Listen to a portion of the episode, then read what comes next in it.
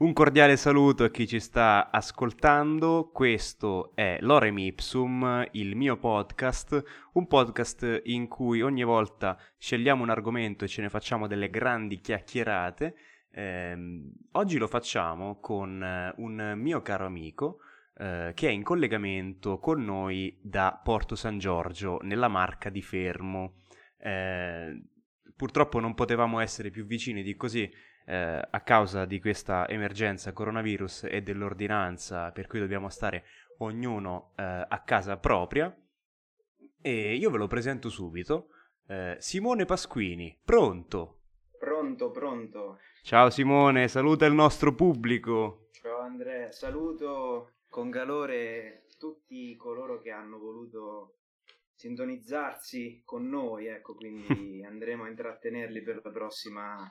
mezz'oretta. Sì, mezz'oretta, forse anche di più se non ci dilunghiamo troppo. Allora, eh, saltiamo subito al punto. In questa puntata abbiamo deciso di trattare un argomento storico che sì, viene trattato perché nelle scuole ce lo insegnano, ma secondo noi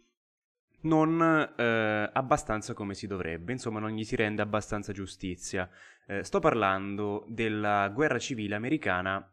eh, anche conosciuta in Europa come guerra di secessione. Eh, Simone, io ti chiedo subito, eh, dacci un contesto eh, storico, eh, so- sociale, di, insomma, eh, c'era una volta in America, once upon a time in America, non stiamo parlando di una favola, ma bensì di morti ammazzati.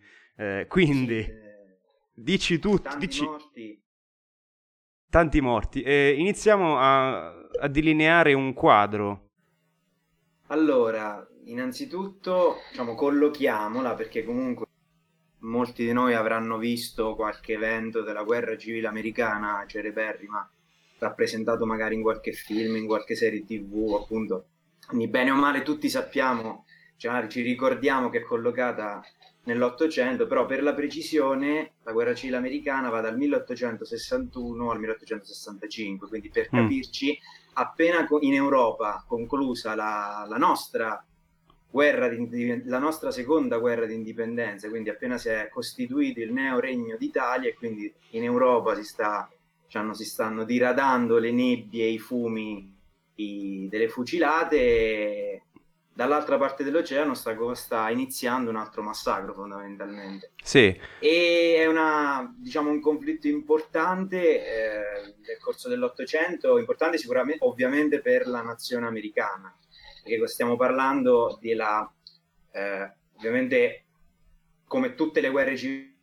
ha sconvolto in maniera davvero pesante, radicale e tragica il tessuto economico, sociale della nazione con pesantissime ricadute anche dal punto di vista economico e culturale che nella, nella cultura americana di oggi ancora si, si sentono in maniera pesante. Ecco. Ecco, eh, quindi... ti chiedo subito una cosa. Allora, eh, com'è, com'è, che è stato possibile che eh, due popoli così affini, così simili dal punto di vista innanzitutto linguistico, eh, religioso e anche culturale per certi versi, come hanno fatto a scannarsi così violentemente e per così lungo tempo? Allora, diciamo, ovviamente come anche qui, nel senso, eh, il luogo comune è legato alla ben noto, al ben noto istituto della schiavitù. Mm, esatto. È noto eh, a noi, poi sempre rimanendo dalla nostra prospettiva di, eh, di europei e di italiani che l'abbiamo studiato a scuola, comunque nei programmi scolastici, viene sempre presentata come un conflitto combattuto tra questi stati del nord degli stati, degli stati Uniti d'America contro eh, stati del sud che appunto hanno deciso di eh, separarsi, quindi di uscire dall'unione, dall'unione delle, degli stati americani e di creare una propria confederazione e appunto guerra che è stata portata avanti proprio per, dal nord per eh, ovviamente sottomettere questi ribelli come venivano chiamati dai, dagli americani del nord, quindi questi ribelli, ricondurli sì. in seno all'Unione per così dire, ma poi anche e forse soprattutto per eliminare questa odiosa pratica della schiavitù, che era un istituto eh, comunque che caratterizzava eh, assolutamente dal punto di vista eh, economico, sociale e in generale anche culturale questi stati del meridione degli Stati Uniti. Era, diciamo, era un elemento indissolubile. All'epoca non si poteva pensare stati come eh, la Virginia, le due Caroline, eccetera, senza la Georgia, senza pensare all'istituto della schiavitù. Però eh, il fatto è che non è stato solo questa la causa, diciamo, questo Infatti. è il primo mito da sfatare, nel senso in ambito storiografico questo è noto, è noto da sempre, è meno noto, tra virgolette, al, al grande pubblico, per così dire, forse perché ovviamente tutti noi abbiamo una naturale tendenza alla semplificazione, soprattutto mm. per diciamo, questioni che eh, ci sembrano complesse e lontane, come per un europeo può essere la guerra civile americana, però appunto mh, bisogna, bisogna, riconoscere che non è stato l'unico fattore, ma è stato un, un più ampio concorso di, di, elementi che possono, noi, noi stessi possiamo eh, capire molto bene perché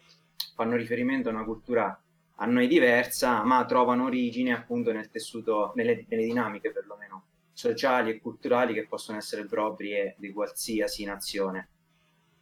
Beh, allora, se non fu, eh, per entrare nel vivo della questione, se non fu la schiavitù, eh, quali furono i motivi che portarono ai ferri corti eh, gli stati del nord e gli stati del sud? Di fatto, dopo eh, l'elezione di Lincoln nel 6 novembre del 1860, poi due settimane dopo la Carolina del Sud si stacca dall'Unione e nel gennaio del 61 altri sei stati eh, se ne vanno di fatto dall'Unione, fino a poi siamo arrivati al, um, alla vera dichiarazione di guerra che fu l'attacco dei confederati al forte Sumter in uh, Carolina del, del, Sud. Sì, il Fort Sumter nel, che ancora sono i ruderi, i ruderi nel golfo di Charleston. E allora, il, il, fatto è questo, già da, da, questo primo elemento che tu hai ricordato, la secessione della Carolina, che ha significato diciamo, la, la prima battuta della guerra, per così dire, eh, non è qualcosa di isolato, cioè la Carolina decide di uscire dall'Unione per prima, però verrà seguita mh, a stretto giro da altri sì. stati del meridione per confluire nella nuova confederazione, ma comunque bisogna considerare che eh, la Carolina decise questo passo dopo che, fu, che fu riunita una importante, diciamo, chiamiamola conferenza, nella capitale della Carolina, proprio a Charleston, per, ehm,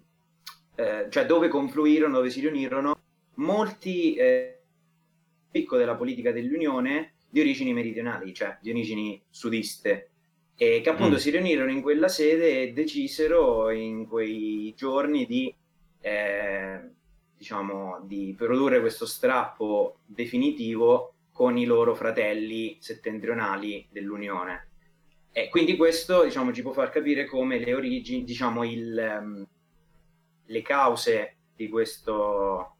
di questo malcontento, di questo astio, di queste con, contrasti e contrapposizioni siano qualcosa di molto diffuso, e quindi bene o male riguardava eh, tutti gli stati del meridione. Sì, e, era un sentimento già, già, ben radicato. Esatto, e ovviamente era, era, comune a tutti gli stati dell'Unione, del, del, del stati sudisti, in, come era comune a tutti gli stati sudisti l'istituto della schiavitù. Okay. Quindi partendo dalla schiavitù, noi sicuramente, come dicevamo prima, non è l'unica causa, ma sicuramente è una causa importante. Questi stati che già avevano maturato nel corso degli anni precedenti, per motivi che adesso tra poco diremo, questi contrasti nei confronti degli Stati Uniti, ah, del, degli stati settentrionali, hanno eh, visto l'elezione di Lincoln, che è stato il primo presidente dichiaratamente, chiaramente abolizionista, mm-hmm. una minaccia a tutti gli effetti, una minaccia nel senso più grave, diciamo, del termine, a quella che erano, quelle che erano i loro,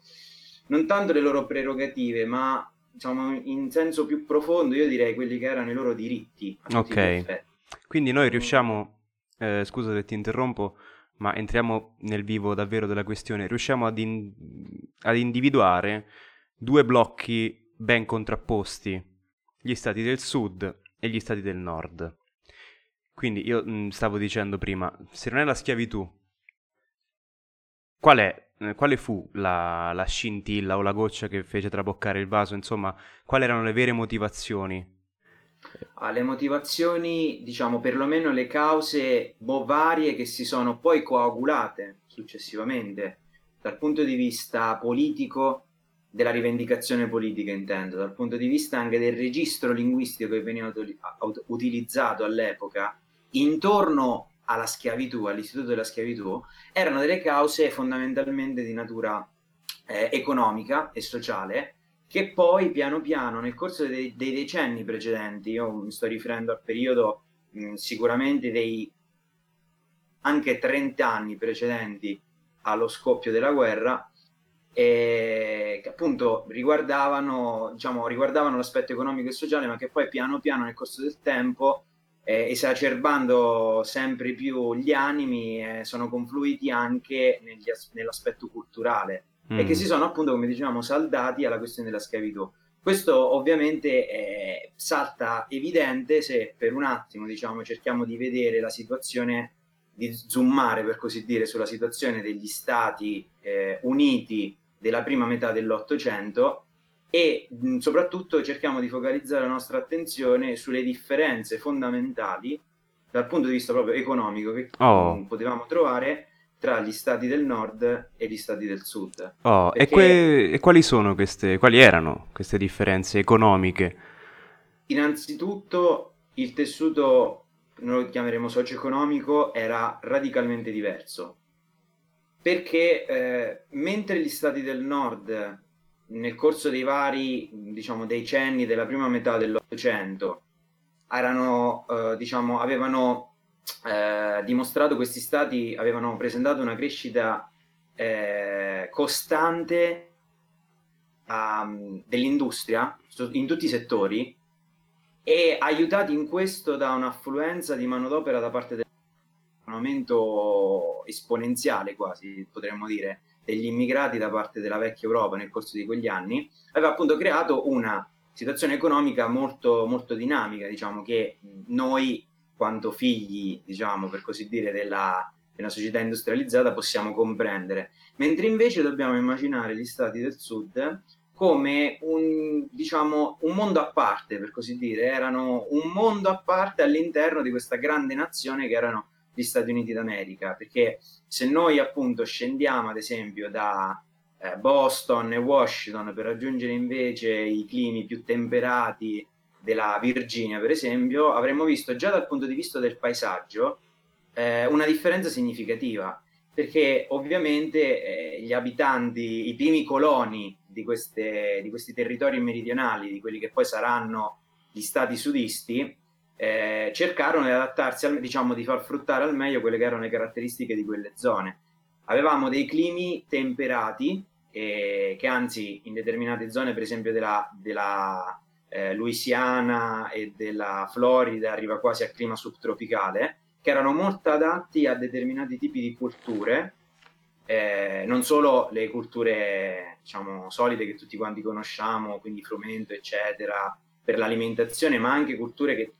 venivano utilizzate come prodotti primari da poter essere poi lavorati, come ad esempio il cotone e il tabacco in primis, e che soprattutto potevano essere, data l'enorme estensione di terreno, territorio,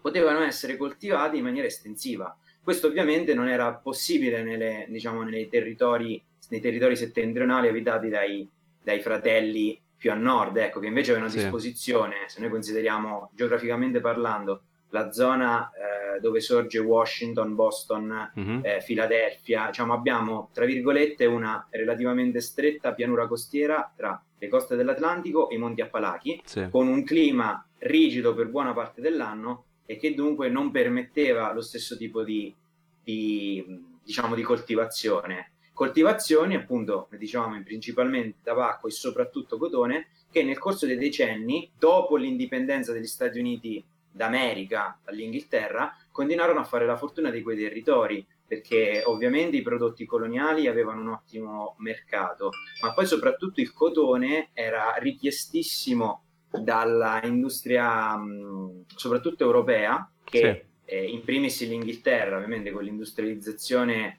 eh, incipiente, aveva sempre bisogno di maggiore materie prima da poter lavorare e infatti diciamo, è stato fatto un calcolo alla vigilia della, della guerra di secessione, mh, praticamente i quattro quinti dell'intero eh, cotone utilizzato dall'industria all'epoca a livello mondiale, cioè delle forniture di cotone che potevano essere trovate sul mercato provenivano dagli stati eh, sudisti, mm. quindi dal meridione degli Stati Uniti. Era una, diciamo, una proporzione di affari, un giro d'affari enorme, in proporzione davvero impressionante. Ovviamente questa, diciamo, questi proventi arrivavano, cioè giungevano direttamente nelle tasche di poche, relativamente parlando, poche famiglie del, degli stati sudisti, mm-hmm. ossia quelle poche famiglie che formavano l'elite sì. di quegli stati, quelle poche famiglie che, potevano, che, che possedevano una quantità di schiavi, una quantità di terre sufficiente in proporzione per poter eh, sostenere, diciamo, questo tipo, per, per mantenere costante questo tipo di offerta sul mercato. Però ovviamente tutto il resto della società, quindi tutti gli altri bianchi liberi eh, che vivevano in questi stati, mh, diciamo, sia che si trovassero nelle campagne, sia che si trovassero nelle città, buona parte di loro trovava lavoro, eh,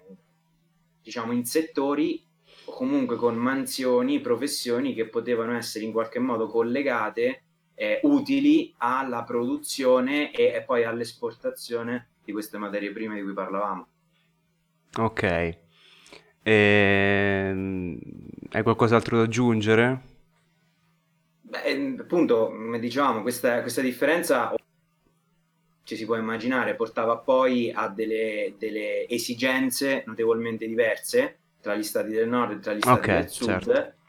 e questo tipo di esigenze per esempio lo vedevamo perché lo cito perché si sa dalle, dalle fonti che rimangono abbiamo moltissime perché ovviamente stiamo parlando dal punto di vista storico di un periodo che è relativamente parlando molto recente, quindi l'Ottocento mm-hmm. noi disponiamo di moltissime, la storiografia dispone di moltissime fonti di varia natura, private, pubbliche, archivi, memorie personali, eccetera. Noi sappiamo che mh, negli anni precedenti alla guerra di secessione eh, contrasti continui e durissimi in ambito politico, quindi nel congresso degli Stati Uniti, avvenivano tra i deputati e quindi i rappresentanti del, Yankee, come venivano chiamati sì. in maniera dispregiativa da quelli del sud,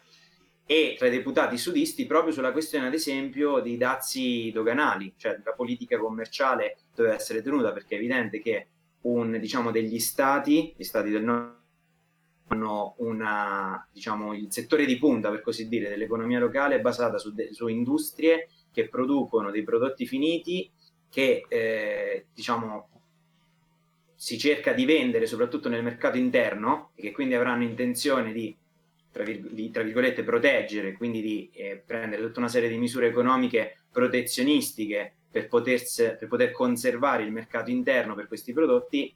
è assolutamente in contrasto con gli interessi invece di una categoria eh, che era quella sudista che invece viveva e si sostentava con l'esportazione dei propri prodotti. Quindi ovviamente il contrasto era diretto perché imponeva, a seconda dei, dei punti di vista, delle, eh, diciamo delle misure che erano eh, antitetiche da questo punto di vista. Certo, quindi eh, l'affresco che, che, ci si para davanti è quello di un'America eh, profondamente divisa, spaccata in due, con molte poche sfumature. Al nord, quindi, ripetiamo, c'era un gran bisogno di eh, protezionismo, per eh, salvaguardare quella che era l'economia interna basata sull'industria, mentre al sud c'era tutto l'interesse nel, nell'esportare i propri beni, in Europa soprattutto.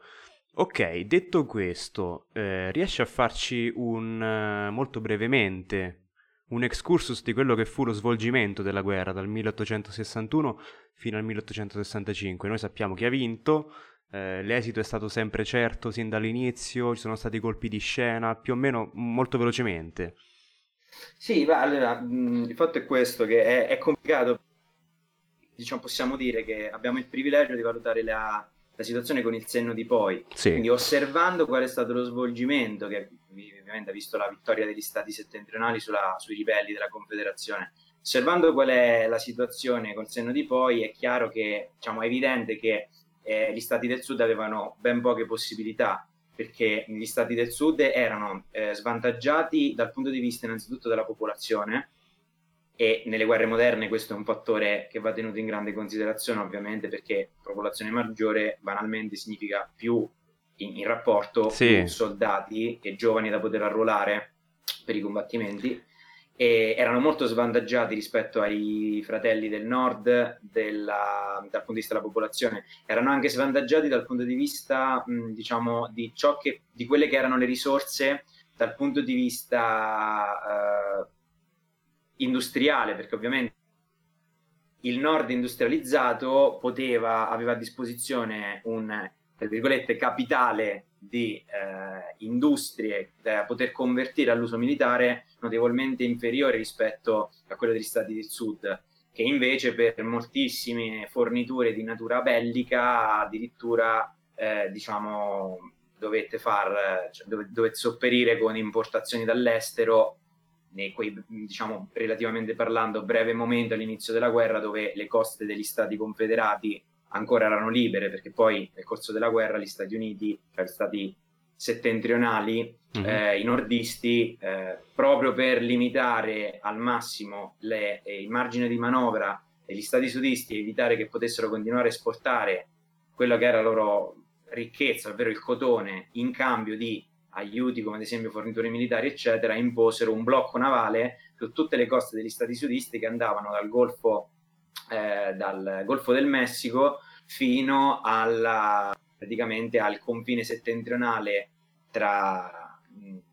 Confederazione e Unione che praticamente correva tra la Virginia, Richmond, che era stata nominata capitale eh, degli Stati Confederati, mm-hmm. con Washington quindi, tra l'altro, questa è una, è, una, una, particolarità. Noi dobbiamo immaginare quattro anni di guerra dove la maggior parte delle truppe concentrate, degli scontri più sanguinosi della guerra, sono avvenuti per quattro anni in quei, adesso non ricordo eh, su due piedi nel, di preciso quanti siano, ma tra i 100 e 150 chilometri praticamente mm. che separano Richmond, capitale confederata, da Washington, capitale nordista. Cioè, quindi questa è la, la particolarità. Però diciamo, per tornare alla domanda, inizialmente se invece vogliamo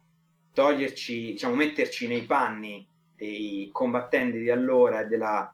popolazione, la questione era complessa perché ovviamente degli, ass- de- degli mh, osservatori attenti notarono, fecero notare sia al nord che al sud fin da subito questo che ci siamo appena detti, cioè il sud partiva molto svantaggiato. Mm. Mm-hmm però allo stesso tempo c'erano degli aspetti, diciamo dei punti di forza del sud rispetto al nord che nelle prime, soprattutto nella, durante il primo anno di guerra, fecero invece pensare eh, a molti eh, ad una, la possibilità concreta di una vittoria confederata, cioè il fatto che dal punto di vista militare i sudisti eh, poterono contare fin dall'inizio di risorse eh, magari non ingenti per così dire, rispetto a quelle che potevano essere schierate nei nordisti, ma sicuramente di qualità superiore. Ehm, perché dico qualità superiore? Perché noi, diciamo, è una delle, delle eredità negative lasciate dalla guerra, da, da, questa orribile guerra, ma dobbiamo capire una cosa, che noi adesso immaginiamo gli Stati Uniti come, diciamo, sì, una nazione con tante differenze piccole e grandi differenze al suo interno, contraddizioni, eccetera, però bene o male la concepiamo come una nazione bene o male uniforme. Sì, Invece dobbiamo capire che all'epoca, diciamo, il, il, questa guerra, uh, quando finì, spazzò via un mondo. Perché noi, appunto, dalle fonti di cui parlavo prima, noi possiamo capire in maniera chiara che il, il, modo di vivere in tutti i sensi in cui può essere intesa questa espressione, il modo di vivere dei sudisti all'epoca era molto molto molto diverso, non solo da quello ovviamente condotto dai fratelli al nord, ma da diciamo in generale era un unicum nel, nel mondo perché diciamo era qualcosa che ricordava eh, molto una sorta di aristocrazia terriera come ce la possiamo immaginare noi in Europa 700 e l'800 con appunto queste famiglie che erano diciamo rappresent- che esprimevano di grandi latifondisti proprietari terrieri e proprietari di schiavi che esprimevano l'elite sociale, politica e culturale di questi, di questi territori e che dimostravano eh, diciamo, una certa sostanza dal punto di vista culturale, della raffinatezza nei modi, negli usi, nei costumi, eh, nel gusto per il bello in generale, cioè per chi ha visto appunto i film di cui parlavo prima sulla guerra civile americana, uno per tutti, eh, Via col vento che è rimasto nella storia, mm-hmm. una delle prime cose che vengono in mente sono queste immense piantagioni al cui centro troviamo immancabilmente la magione la casa padronale in rigorosamente belli, in un fantastico stile neoclassico, cioè tutto sì. questo gusto per il bello, eccetera, che poi eh, dal punto di vista militare appunto si, si eh, diciamo lo possiamo ritrovare anche dal punto di vista delle qualità e delle capacità militari, cioè possiamo da, da questo punto di vista, senza ovviamente esagerare, però lo possiamo, la possiamo considerare la società, la creme diciamo della società sudista eh, una sorta di aristocrazia anche nel senso militare del termine. Infatti, diciamo, la, la qualità, non solo ovviamente l'ardore con cui combatterono i soldati e i fanti, i sudisti, ma poi proprio la qualità degli ufficiali superiori che guidarono le armate sudiste, eh, uno per tutti che è rimasto nella storia, il famoso generale Lee che ha guidato le armate eh, della cosiddetta armata della eh, Virginia settentrionale eh, che combatteva dolorosamente nelle zone di confine appunto tra la Virginia e Washington e che per il primo anno, anno e mezzo di guerra davvero fu un incubo assolutamente per gli Stati Uniti perché eh, per gli stati settentrionali perché dimostrò questa capacità militare eh, più che eccezionale, assolutamente eh, diciamo d'eccezione e che nonostante appunto come diciamo queste risorse di particolare qualità riuscì per il primo anno, anno e mezzo a tenere sotto scacco, sotto scacco le armate nordiste che furono in grande grande difficoltà. Mm, diciamo la situazione si sbloccò quando non solo ovviamente sconfitto dopo sconfitta eh, gli stati capirono cosa andava migliorato nella, nell'apparato militare, ecco per così dire nella gerarchia di comando, nella struttura, nell'organizzazione, eccetera. Ma poi, diciamo, la svolta arrivò quando si capì che se non si poteva, data l'abilità di Lee e il valore dei suoi soldati, sfondare per la via più breve, cioè sfondare la resistenza armata dei confederati eh, da eh, Washington, per così dire, e arrivare direttamente a Richmond, la capitale confederata, si poteva cercare di aggirarla. Quindi eh, andiamo un attimo per la mente alla geografia costa est degli Stati Uniti, noi abbiamo questa pianura costiera che eh, si trova tra l'Atlantico e i Monti Appalachi, che continua diciamo, in, una, in maniera quasi obliqua eh, da nord a sud, eh, piegando leggermente verso sud-ovest. E però dall'altro lato, verso ovest dei Monti Appalachi, abbiamo quelle enormi distese eh, di territori che, diciamo, che hanno reso celebri gli Stati Uniti, soprattutto quelli che seguono la valle dello, della valle del Mississippi, il fiume che dà il nome al, all'omonimo stato noto, sì. e che appunto eh, furono, eh, diciamo, quelle, quelle, valli videro eh, questi scontri tra le truppe del eh, nordiste confederate, soprattutto videro, si videro generali come Grant, che poi diverrà comandante in capo degli Ulysses Grant, comandante in capo dell'esercito dell'Unione, che poi successivamente, dopo la guerra, diver- diventerà anche presidente degli Stati Uniti, e poi del generale anche celeberrimo, anche lui, William Tecumseh Sherman, mm. che riuscirono vittoria dopo vittoria a conquistare con fatica la valle del, del Mississippi fino ad arrivare in Louisiana con la durissima assedio e conquista di New Orleans e a quel punto piegando verso eh, est riuscirono a eh, diciamo mh, chiudere in una morsa le armate confederate che erano appunto concentrate nel quello che era il cuore comunque degli Stati Confederati, cioè i territori delle due, delle due Caroline, della Virginia e della Georgia. Infatti poi rimane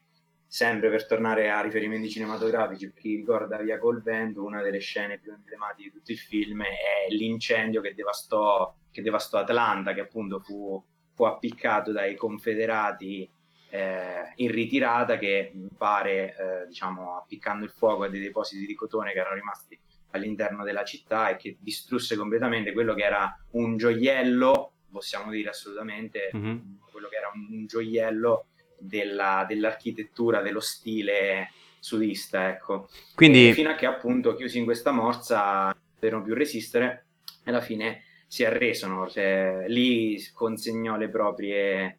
diciamo, quella che rimaneva delle proprie truppe dopo la caduta di Richmond eh, a Grant in persona, in questo, questo, piccolo paesino non molto lontano da, da Richmond, verso l'interno, verso i monti, che si chiama Appomattox,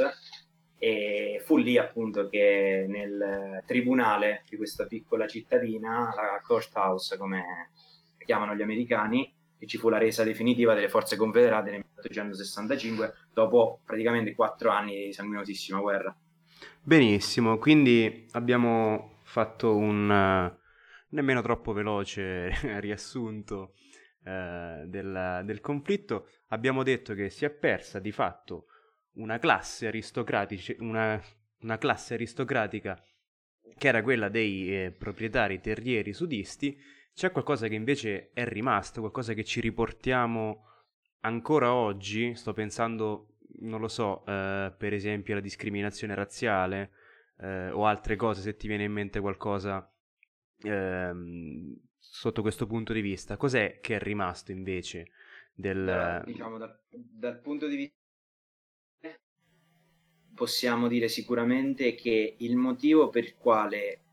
ancora oggi, dopo 160, 150 anni abbondanti, eh, diciamo, possiamo ancora riconoscere, se noi dopo 150 anni possiamo ancora riconoscere uno scarto che c'è, è effettivo, è impossibile negarlo, tra quella che è mediamente la, diciamo, il, la situazione eh, socio-economica, per così dire, degli stati settentrionali della costa est degli Stati Uniti e degli stati meridionali, eh, dobb- troviamo quella, la sua origine proprio nella, la guerra, nella guerra di secessione, perché la guerra ovviamente, come praticamente tutte le guerre, tutte le guerre prolungate, in particolare le guerre civili, ha portato, oltre a tantissimi morti, una devastazione enorme, soprattutto perché, eh, come dicevamo, nella fase finale della guerra, quando le armate guidate dal generale Sherman avanzavano da ovest verso est nel meridione, nel cuore della Confederazione, quindi da New Orleans verso Atlanta e poi più su cercando di raggiungere Richmond e attaccare lì alle spalle. Nel loro percorso, loro, eh, diciamo, secondo una logica spietata, ma assolutamente comune, diciamo nella guerra, dis- hanno distrutto in maniera assolutamente sistematica quella che era la ricchezza del territorio, ovvero sia eh, tutta, quella, tutta l'economia che girava intorno alle grandi piantagioni. Ovviamente l'abolizione della schiavitù durante la guerra, che poi diventava effettiva man mano che le, eh, le armate nordiste occupavano un nuovo territorio sudista, quello ovviamente è inciso perché è inutile negare che una parte importante di quella ricchezza era data dalla manodopera eh, schiavile che potevano sfruttare i proprietari terrieri. Oltre a quello, proprio mi riferisco alla distruzione materiale che c'è stata, non solo tra l'altro delle, delle piantagioni e dei campi, ma anche delle infrastrutture. Mm, eh, la, durante la sua avanzata, Sherman eh, distrusse in maniera sistematica ragioni di carattere militare, eh, distrusse in maniera sistematica mh, mm, quasi tutto il sistema infrastrutturale degli stati sudisti, in particolare le ferrovie, per esempio. Ah. La distruzione fu immane. E soprattutto, una volta terminata la guerra, dato che Lincoln, come sappiamo tutti, fu assassinato da questo radicale fondamentalmente sudista, Booth, ehm, durante uno spettacolo poco dopo la fine della guerra, e Lincoln mh, lo espresse in maniera chiara al suo partito, al Partito Repubblicano, e in generale comunque tutto l'establishment politico settentrionale. Una volta terminata questa guerra non ci dobbiamo dimenticare che quelli fino a cinque anni fa erano nostri fratelli, erano nostri esatto. vicini di casa, anche, quindi non possiamo non aiutarli nel momento di bisogno. E invece purtroppo, perché ovviamente come sempre nelle guerre civili, al termine delle guerre civili gli animi sono esacerbati, eh, quando Lincoln morì,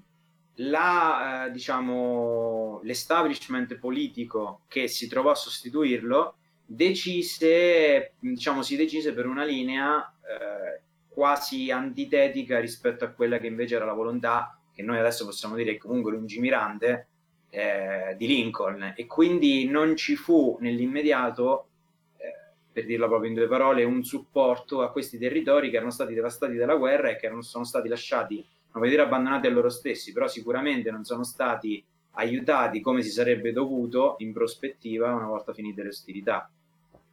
Tra la, e questo per arrivare alla